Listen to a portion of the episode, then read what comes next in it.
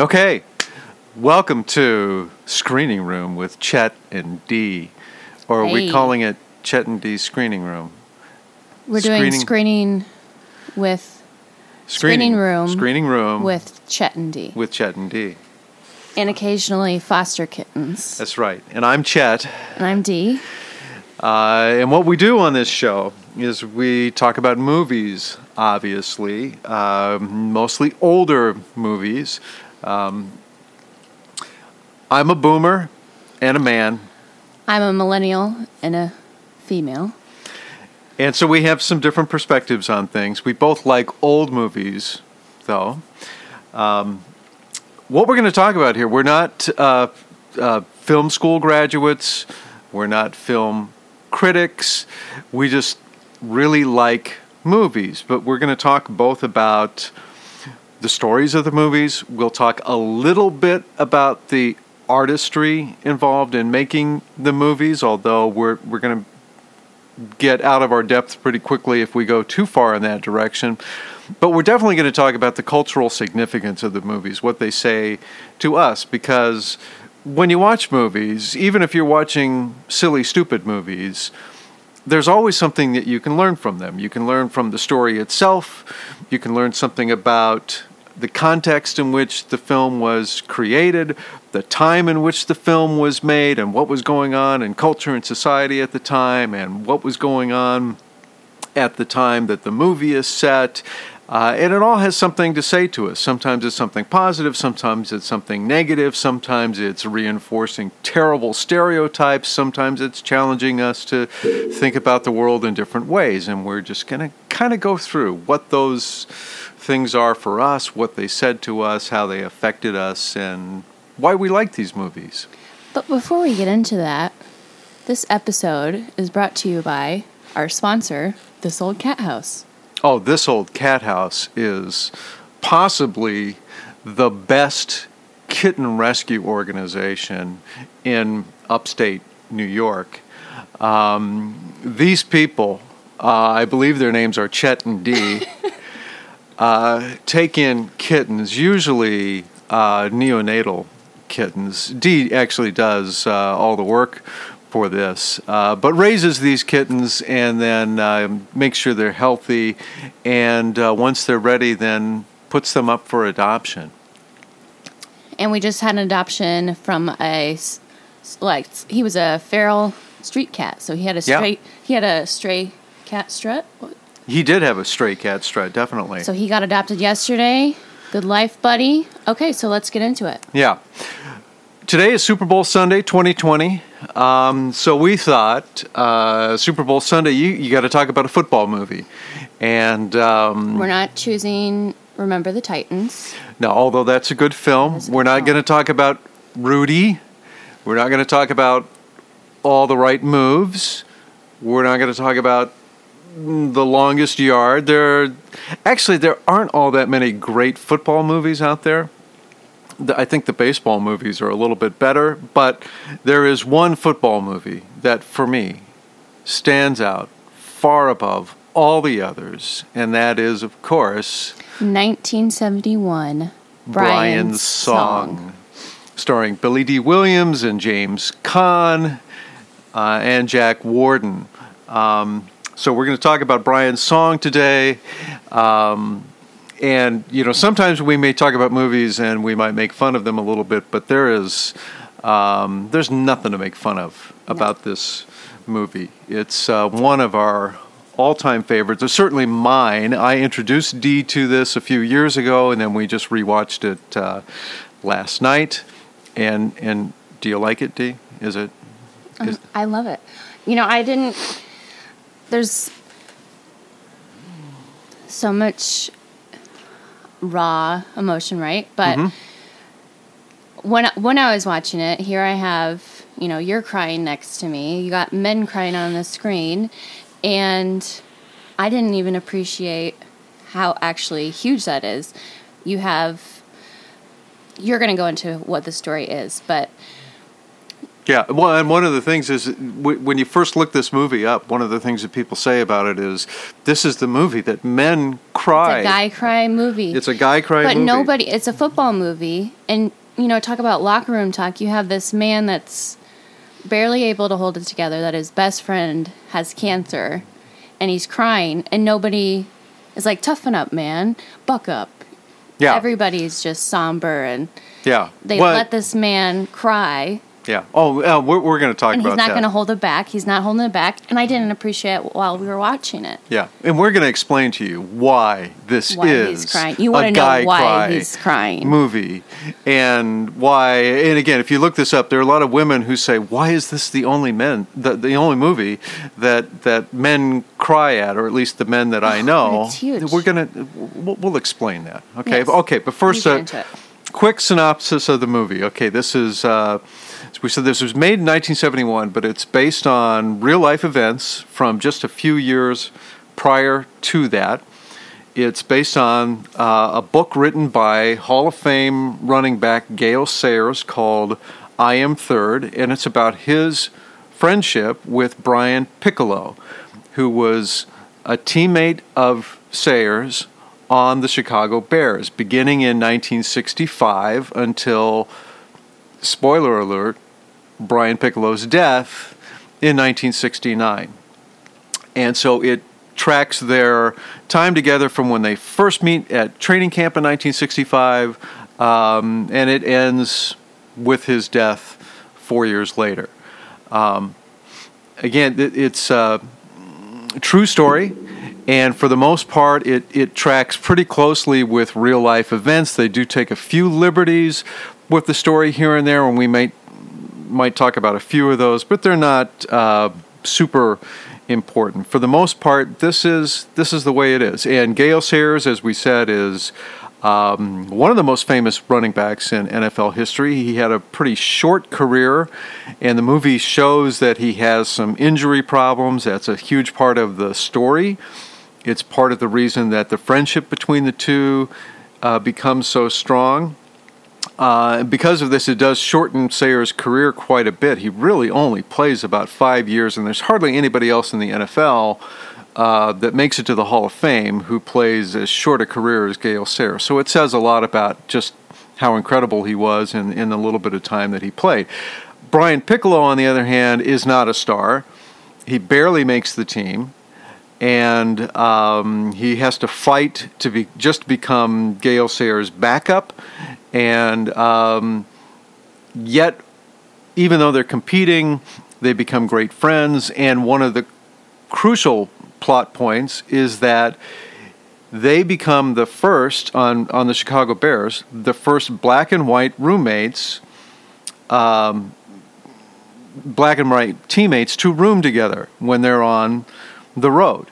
And this, of course, takes place, as we said, in the late 1960s. So we need to keep in mind what's going on. This is the civil rights movement is at its peak. You've got both peaceful protests and people being attacked by police.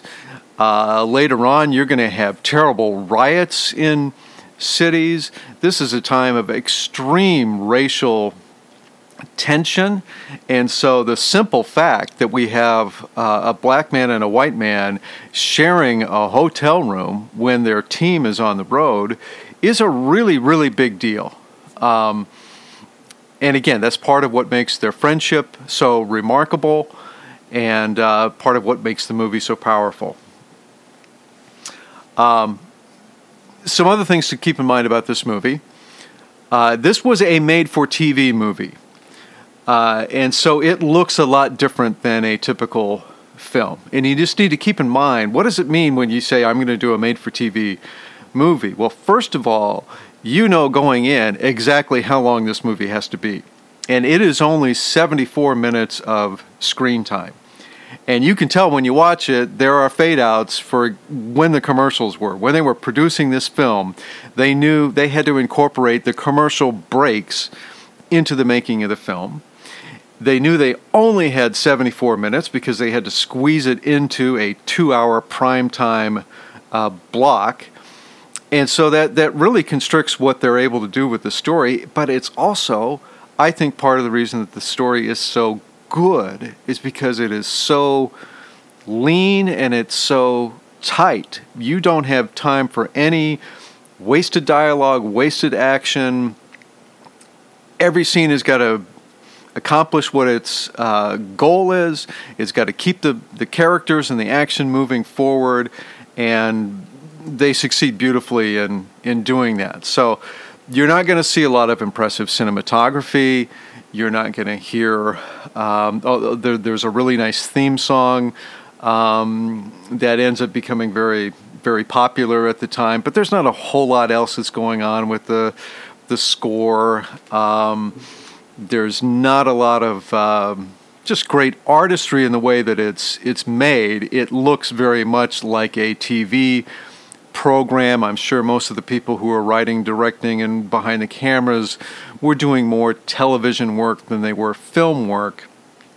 But even though that doesn't add anything to the movie, it doesn't detract from the quality of the story itself.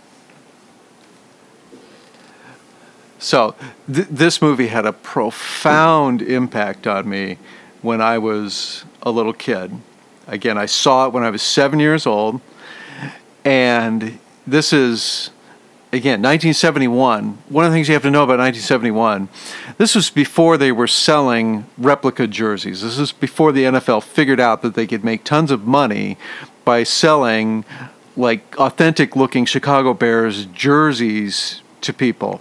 And before the players would have made any money off of that. In these days, if you wanted to wear a football jersey, you could look in the JCPenney catalog that came out at Christmas time, and you could order yourself this generic football jersey, and you could be, white with blue numbers or red with white numerals or whatever. But you couldn't get an official jersey, and I wanted so much, after seeing these highlights of Gale Sayers, to be like Gale Sayers, that what I did is I got an old sweatshirt, and with my mother's permission, I took a permanent marker and I drew this huge 40 on the front and back of my sweatshirt, so that when I went out in the yard to play football all by myself, where I would run with my football and pretend to be tackled and throw the ball up in the air and catch it, I could do it all wearing what seemed to me to be an authentic Gale Sayers jersey. So that is adorable. And a little side note, Chet ended up becoming a great running back for the Missouri Tigers, and he actually won the Heisman and went on to play for the Kansas City Chiefs. And he's since retired, but thank you. Yeah, if you haven't, look me up on profootballreference.com, and you'll see, lots and lots written about me. Tons of footage. Yeah. No, none of that's true. Actually, when I was a kid, though, when we would watch football games on TV with my dad, and he was this big Cornhuskers fan, and I was a little kid, he did say, when he first told me that he had gone to Clemson University, he did say, oh yeah, I went to Clemson, after I was in the Air Force, and I played football there, led the nation in rushing my senior year, but decided not to play in the NFL. And like for 5 seconds, as a little kid, it's like, really? And then it's like, no. I mean, he didn't even have to tell me he was kidding. It's like, no, my dad's just he's just pulling my leg. But we're excited to we've been kind of protesting watching the NFL, but since Chet's from Kansas City and it's been 50 years since the Chiefs have been to the Super Bowl, and we have a friend, Bakita. She's from Congo. She's going to be taking her citizenship test in the next couple of weeks. So she called me and was like, are you watching the Super Bowl? And I'm like, no. And she's like, well, how can you be American if you're not watching the Super Bowl? Yeah. So... yeah, well, you're going to tell us that not only did we quit watching NFL games, partly because of one other thing about Gale Sayers, He's still alive, but he is suffering from dementia now. And hundreds and hundreds of other former football players, probably because of playing football. Yeah. It's fairly recent, I guess, that's come on. But one of the things I was reading is that he has a hard time even signing his autograph now. So anyway, that's part of the reason we quit watching football. Yeah, there are a couple of reasons. Yeah. Political and... The domestic violence stuff is pretty... Yeah, there are a lot of different reasons, but don't worry about that. You do what you want to do. This is just kind of our choice. So, but... Yeah, you have somebody that's going to be taking a citizenship test. And they say... Who knows? Maybe there's a question on the test where they'll ask who won Super Bowl. So Yeah, and I would feel kind of stupid if the Chiefs happened to win. I would feel a little stupid. It's a little thinking bit of history, that, 50 years ago, I watched them beat the Vikings in the fourth Super Bowl, to just not even tune in to any of the Super Bowl this year. I'd feel a little dumb, like I'd missed something. Yes, it's a little bit of history. So can we just talk about how big of a deal it is that what gets you to color numbers on a sweater? A sweatshirt. It's a sweatshirt. Oh, dear. I don't know where we always have this.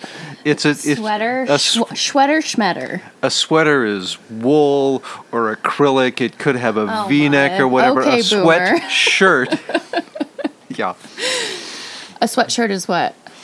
A sweatshirt is made of. Is it cotton? A hoodie is a type of sweatshirt. A sweater is a type of sweatshirt. No, it's not. Yes, it is. No, it's not. Okay, well, we'll put a poll. I'm just kidding. I'm just kidding. Okay, well, can we talk about how you chose to put on the number of a black man? Yeah, in the 70s. Didn't even think twice about it. Football hero. Big deal. Oh, and by the way, I just looked it up. I was actually 8. It came out in the fall. I had already turned 8 by the time I saw this movie. Okay, so I was then it's not as cute. Yeah, I'm already in 3rd grade, but I'm definitely in that fall. The day after I watched this movie is when I'm putting that 40 on my sweatshirt and I'm going out in the yard and playing football by myself, wearing Gale Sayers' jersey, which is actually this sad looking turquoise sweatshirt with this kind of brown number 40 drawn on it, but that's not important. This, on the one hand, this movie is really important for what it says about race, and certainly had a huge impact on me. I would say it's why you cry, so I need to thank Brian's song for making it to where you can show your emotions. I suppose, yeah. You think about 1971. I'm living in the suburbs in Kansas City, going to a school that's probably at that time still 99% white,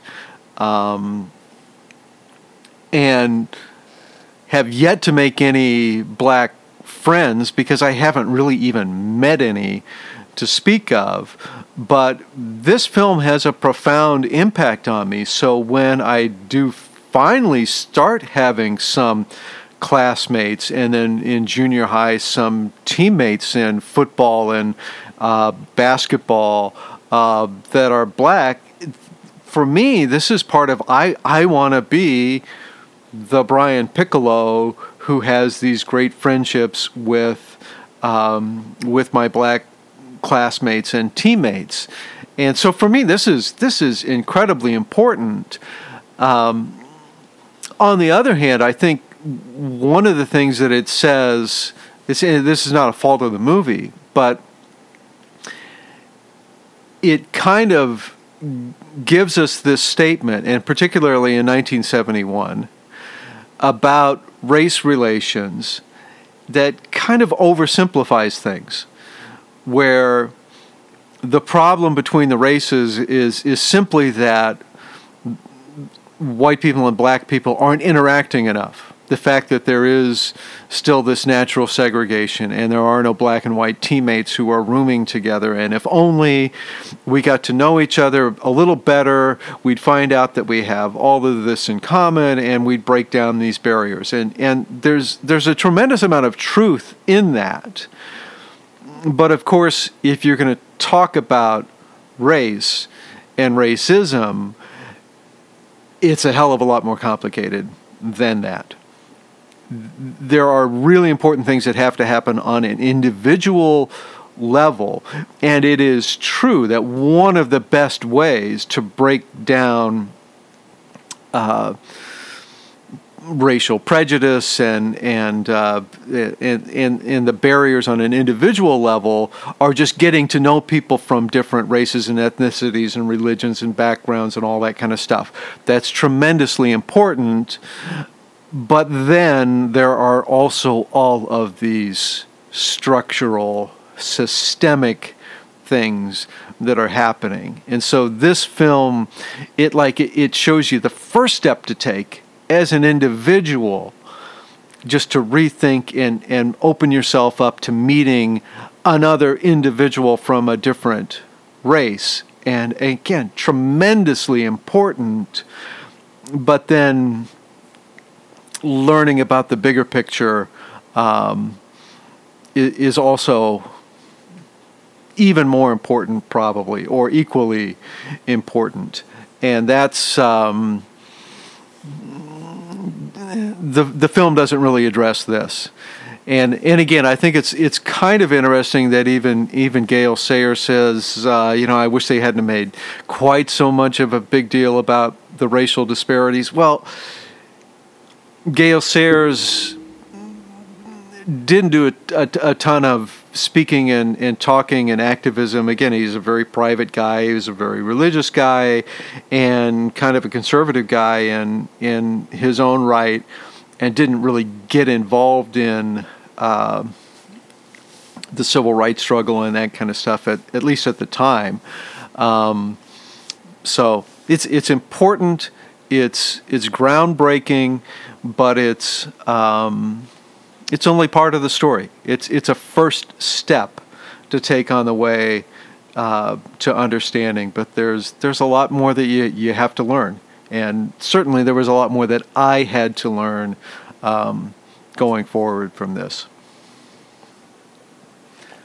I think one of the reasons that this movie is so great, you have it's a very small cast, but it is a fantastic cast. James Caan, what did you find out about James Caan when you did your research, Dee? He actually was going to turn down the role, but it was after he read the script again that he decided he wanted to take it. And in the movie, Piccolo is slower than Sayers, but in real life, Caan is actually faster than Williams. Oh, yeah. So they had to make him look slower. And yeah, James Caan, a relative unknown at this point, right? Both of them were, yes. And this is right before he got the part in The Godfather. Yeah, which is, and James Caan still making films as of fairly recently. But his most recent that we love is Elf. Yes, he is Buddy's father in Elf. If you haven't seen him a long time, you'll know that one. But one of my favorite parts about, with the character with Piccolo, and this might be really reading into it too much, but I actually relate to him a lot. Not the humility part. He's very... but the not taking himself too seriously, and also he's shorter than most for the position he played, and he's not as quick. So he had to make up for it in heart and... part of the story that's so... that makes the friendship so compelling is... Sayers takes himself too seriously. I mean, even when he gets hurt, you can see he's just devastated, and here you have Piccolo, where it's like, come on, man. I've got half the talent you have, but I'm working... Yeah, Piccolo is this really outgoing guy. He's a cut up. He's a comedian. But every team needs to have somebody that doesn't take themselves too seriously to help the people who are the athletes that do take themselves too seriously. Yeah. Well, and Sayers is also just introverted in the extreme, just painfully shy. So you've got this stark contrast between the two, and almost immediately Piccolo sees that Sayers is this really kind of repressed and hard-to-reach guy, and from the very first scene, and again, it really jumps into the action right away, they're meeting at training camp, and Piccolo jokes with Sayers about how shy he is, and then he plants this idea in Sayers' head. Sayers is going to go in to meet the head coach, George Halas, legendary NFL coach, played by the great actor Jack Warden, and Piccolo, just at the last second, and again, Caan gives such a great performance.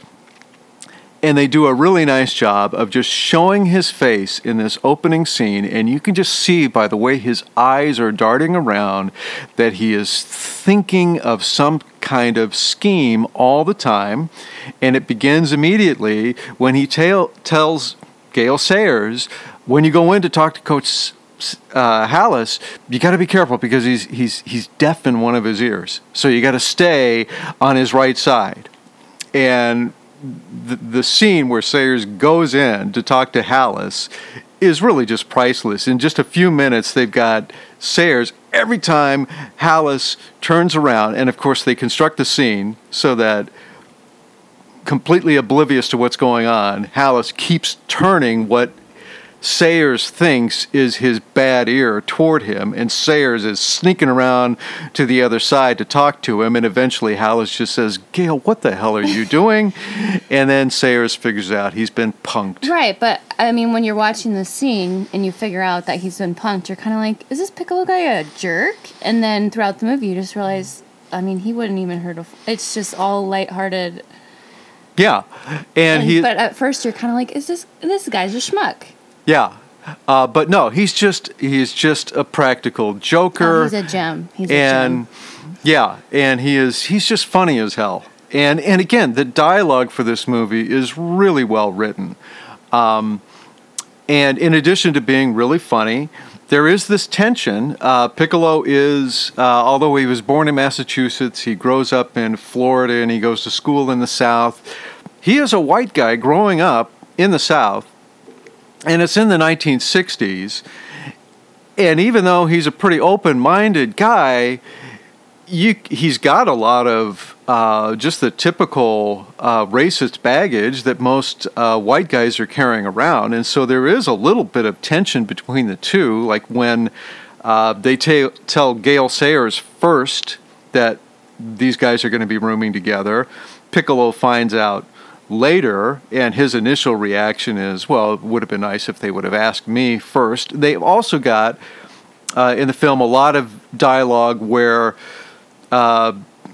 Piccolo makes lots of racist jokes to Sayers, and it's understood that because they're becoming friends now, he can kind of tease him about this kind of stuff, and Sayers never takes it the wrong way, but at the same time, you're just aware that there is this real tension in the world around them, and they are having to negotiate this as part of their friendship. How do we get along? And actually, one of the things that Gale Sayers did say about the film later was he thought, well, maybe they made too much of a big deal about the racial differences. Again, it's a really short film, and in almost every other scene, there's some kind of little joke or interplay or some kind of talk about race, but I don't think the reality was that Piccolo didn't say those sorts of things and they didn't happen, but rather that maybe they highlighted them more in the film than Sayers felt was true to life. But I think it's one of the things that makes the film so good. So you definitely have to have that in there. So all right, let's talk about just a little bit more about the reality of this. The Bears are not a real good team. They never actually have a great season while these two players are there, but they do capture, I think, they use real footage. I was going to say, when we were watching this, I was like, how did they shoot this?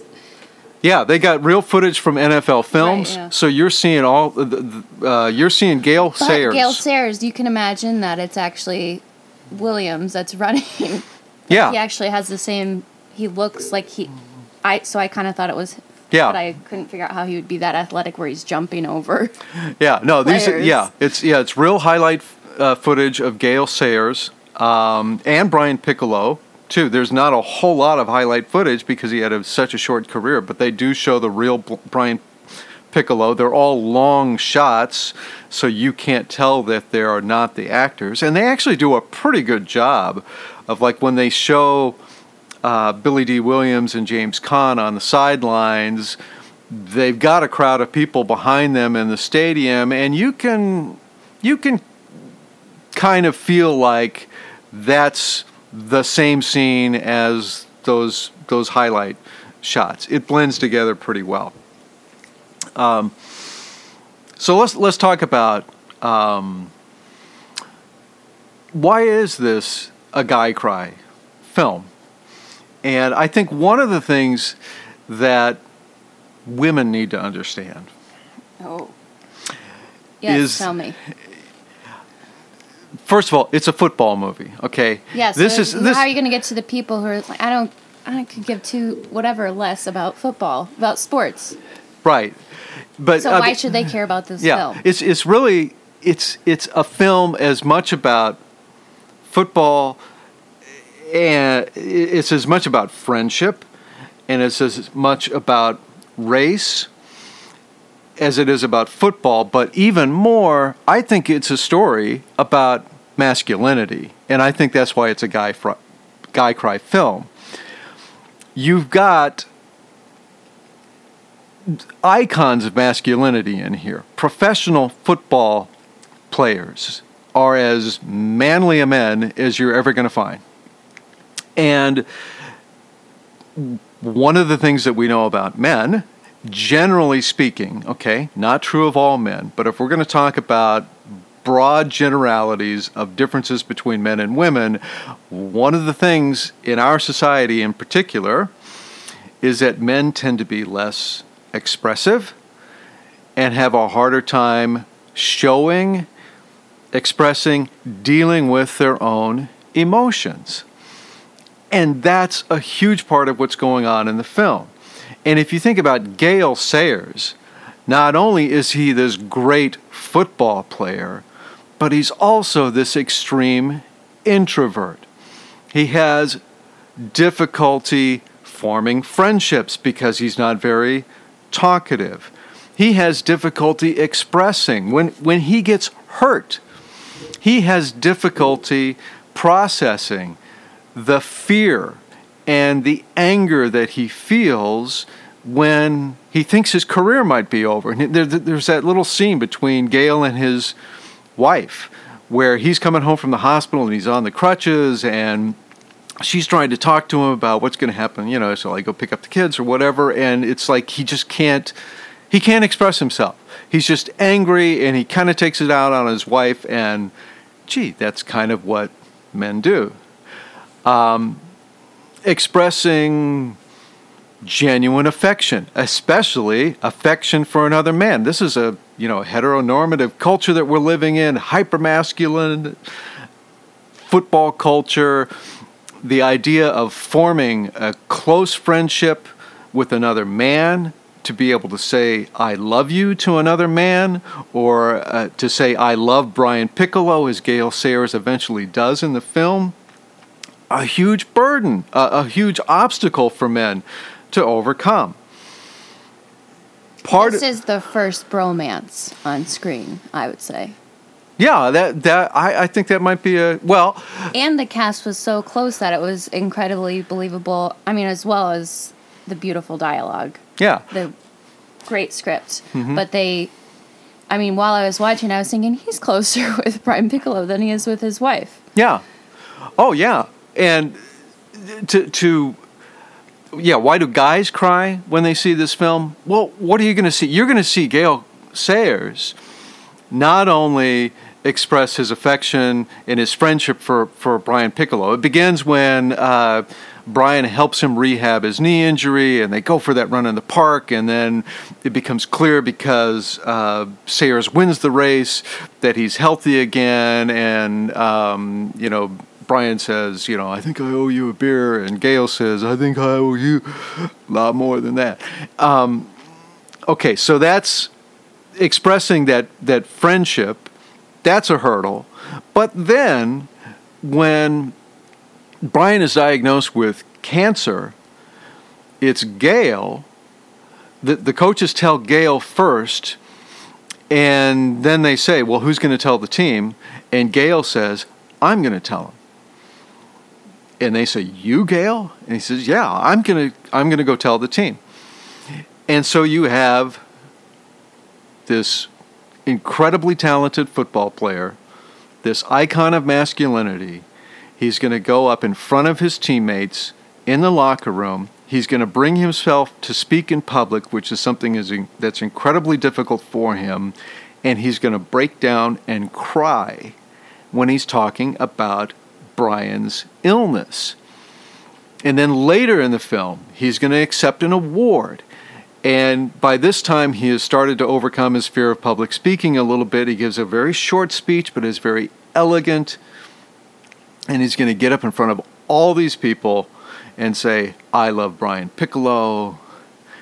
And that famous line, and when you hit your knees tonight to pray, I want you to ask God to love him too.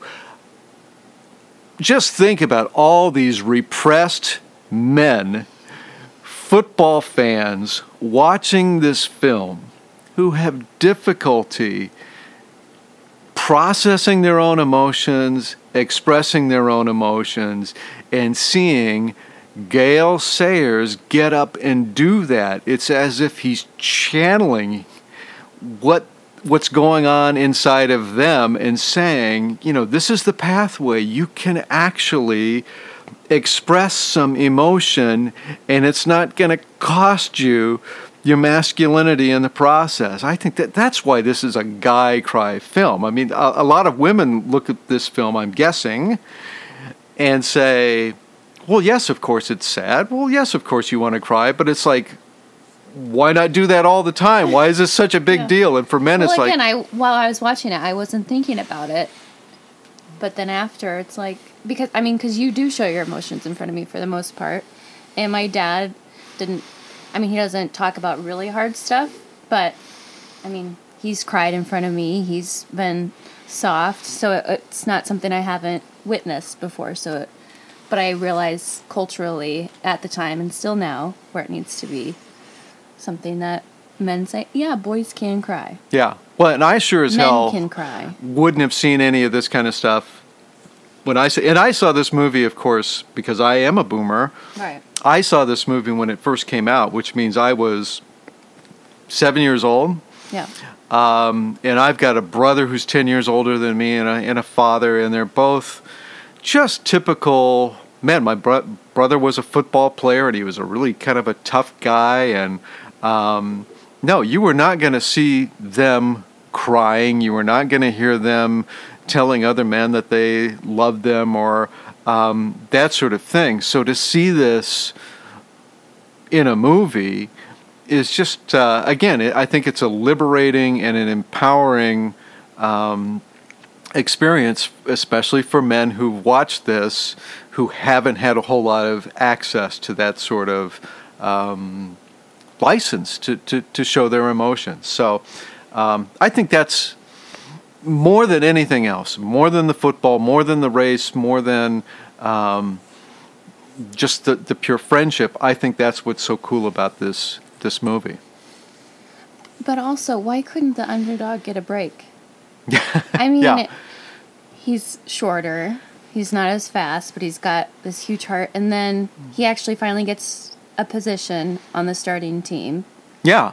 And He gets cancer. But also, you don't hear him saying, you know, why me? Or, I mean, he's just who he is, even up till the end. And it's just heartbreaking. Well, it's, how can I be more like that? Yeah. Will I be like that if something like that happens to me? And although there is one thing, I mean, one thing that I think is interesting is you've got, you know, Brian Piccolo is this really gregarious guy, but when he finds out he has cancer, they don't actually show the scene where the doctors tell him you've got cancer. Yeah. But they do have a scene later in the film where he's finding out that he's got to have yet another surgery, which is another way of saying your odds are diminishing rapidly here, that you're ever going to recover from this. And when the doctor, or actually an administrator from the hospital, comes in to get him to sign release forms, and he breaks this news to Brian, Brian is speechless. He turns his back. He goes into a corner. He can't say anything. And it's Gale. Gale is the one who talks to the doctor to explain. Gale becomes the channel for Brian Piccolo's emotions at that point. That's how far he's progressed, in large part thanks to Brian. Brian's wife asked Gale to be there. Yeah. And I can't imagine that she would have really grasped that what Gale ended up doing is what Brian wanted. So it was just how close they are. Yeah, how close they are and how far Gale has come. Right, so that ended up being the knee injury where he ended up being able to kind of pay it forward. Yeah. Yeah, and we didn't talk about that a whole lot, but yeah, in real life, Gale Sayers has this really serious knee injury, and in the movie they show that Brian Piccolo is right there immediately after the surgery saying basically, I'm going to help you through this rehab. I'm going to force you to do this rehab. And when Gale is kind of like wants to have his own little pity party and say, you know, you don't know what I'm going through and, you know, stay away from me or whatever, that's when Brian says, you can put that in your ditty bag, you jackass. And he explains to him. Can you explain to me what a ditty bag is? I don't know what a ditty bag is. I have no idea what a ditty bag is, but it's a great line. It is a great line. We should have a shirt. We really should. I think we should all use the expression ditty bag a whole lot more because it sounds so cool. You jackass. Yes. Put that in your ditty bag. But anyway, yeah, that's when Brian explains to him, no, I've been second fiddle my whole life, and I'm going to become the starter now, but it's only because you're hurt. And everybody's going to say, well, it's only because Gale Sayers is hurt that Brian Piccolo's getting to play. And Brian says, no, I'm going to come back and compete with you next year, but you got to be 100% or it's not going to mean anything to me. And then, of course, after that, it turns out Brian Piccolo actually progresses to the point as an athlete that he gets switched from backup running back to starting fullback, even though he's really too small for that position, and they're starting together in the backfield. But that is the season in which Brian Piccolo, in real life, he actually takes himself out of a game, and everybody's like, what the hell is going on? Why would Brian Piccolo take himself out of a game? And it's because he's really, really sick, and he does not even survive a year after that incident. It turns out that he's got a form of cancer. It actually started as testicular cancer, but somehow it ends up that he's got these tumors in his chest cavity. I always thought when I first watched the movie, I thought he had lung cancer. He did actually have part of his lung removed, but it was let's see, what do they call it? He had to have his entire left lung and pectoral muscle removed. It was, what's the term?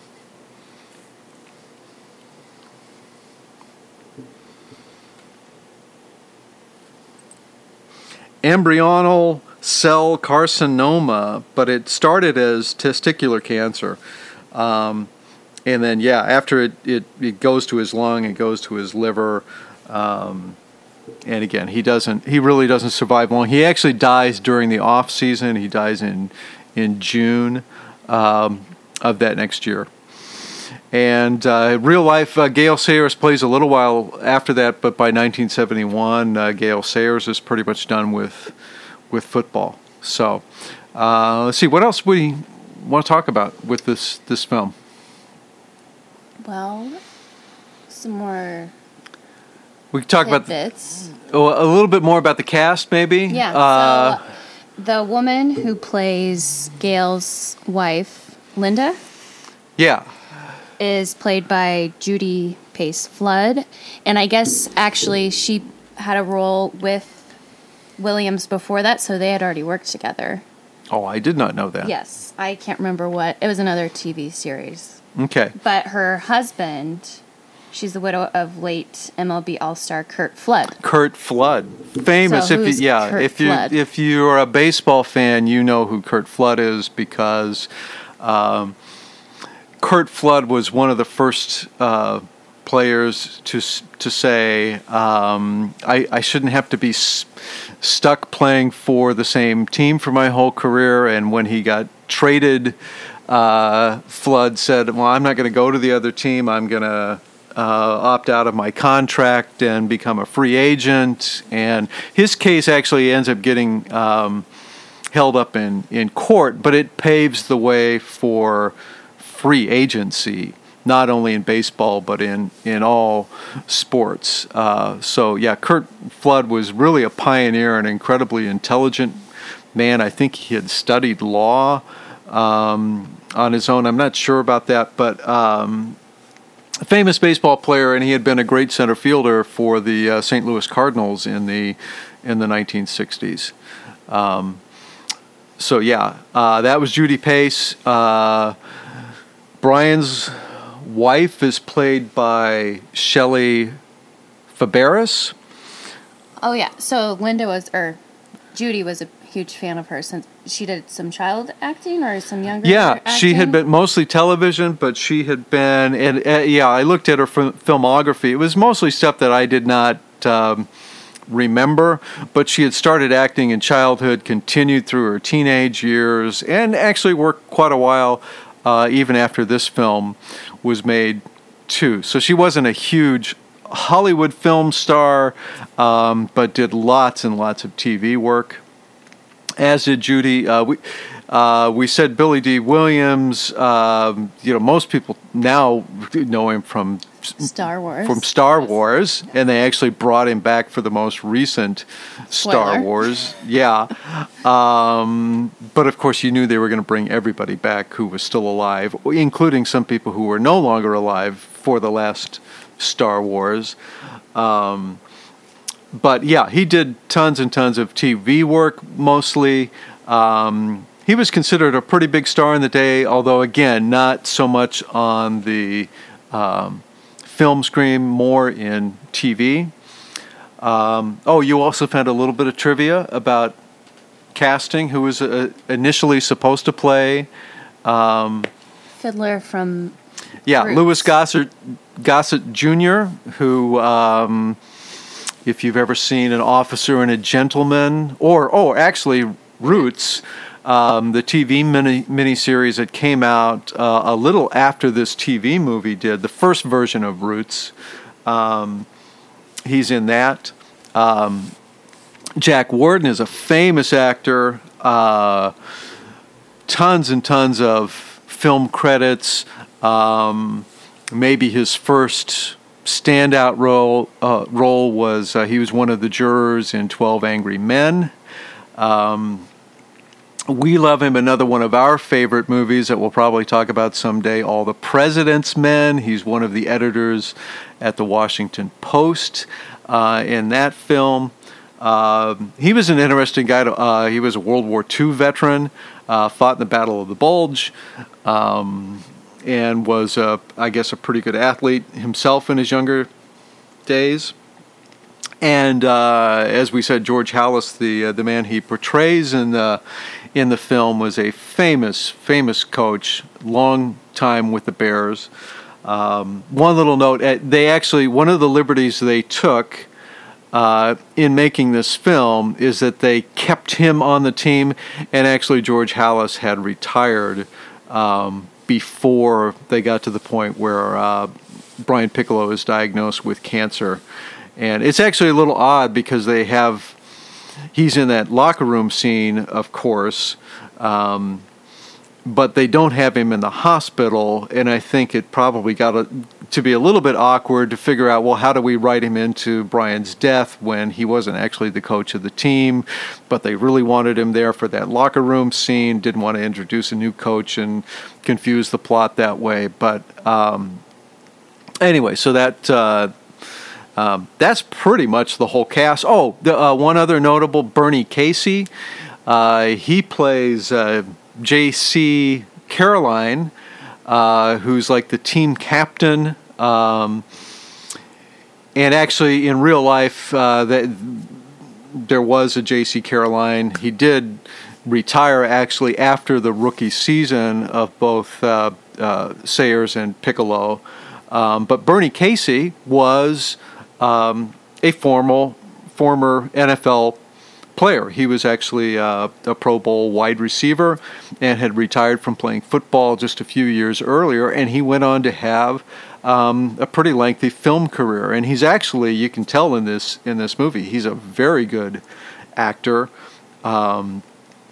He's not believable just because he's a football player.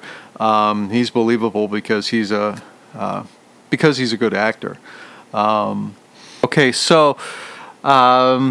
of final pitch for this film. We picked it again because it's a football movie, but I really don't think you'd have to know much about football at all to enjoy this film. It doesn't get into very many technicals of football, and if you can't appreciate watching highlights of Gale Sayers run with the football, even if you don't understand what's going on in football, then there's something wrong with you. Watching Gale Sayers run with the football is a little like watching ballet, only it's improvised. It's a movie about, again, it's about friendship, it's about race, and it's about masculinity, and... Don't take yourself too seriously and be a good friend. Yeah, and yeah, figure out how to express yourself, men. It's okay. It's okay to cry. Women, if you've never seen your man cry and you're not sure he's able to, force him to watch this film, make him cry in front of you, and make him deal with that. Maybe he'll be a better man as a result. And he'll live his life. Yes. Because it's... Brian Piccolo is remembered not for how he died, but for how he lived, for how he did live.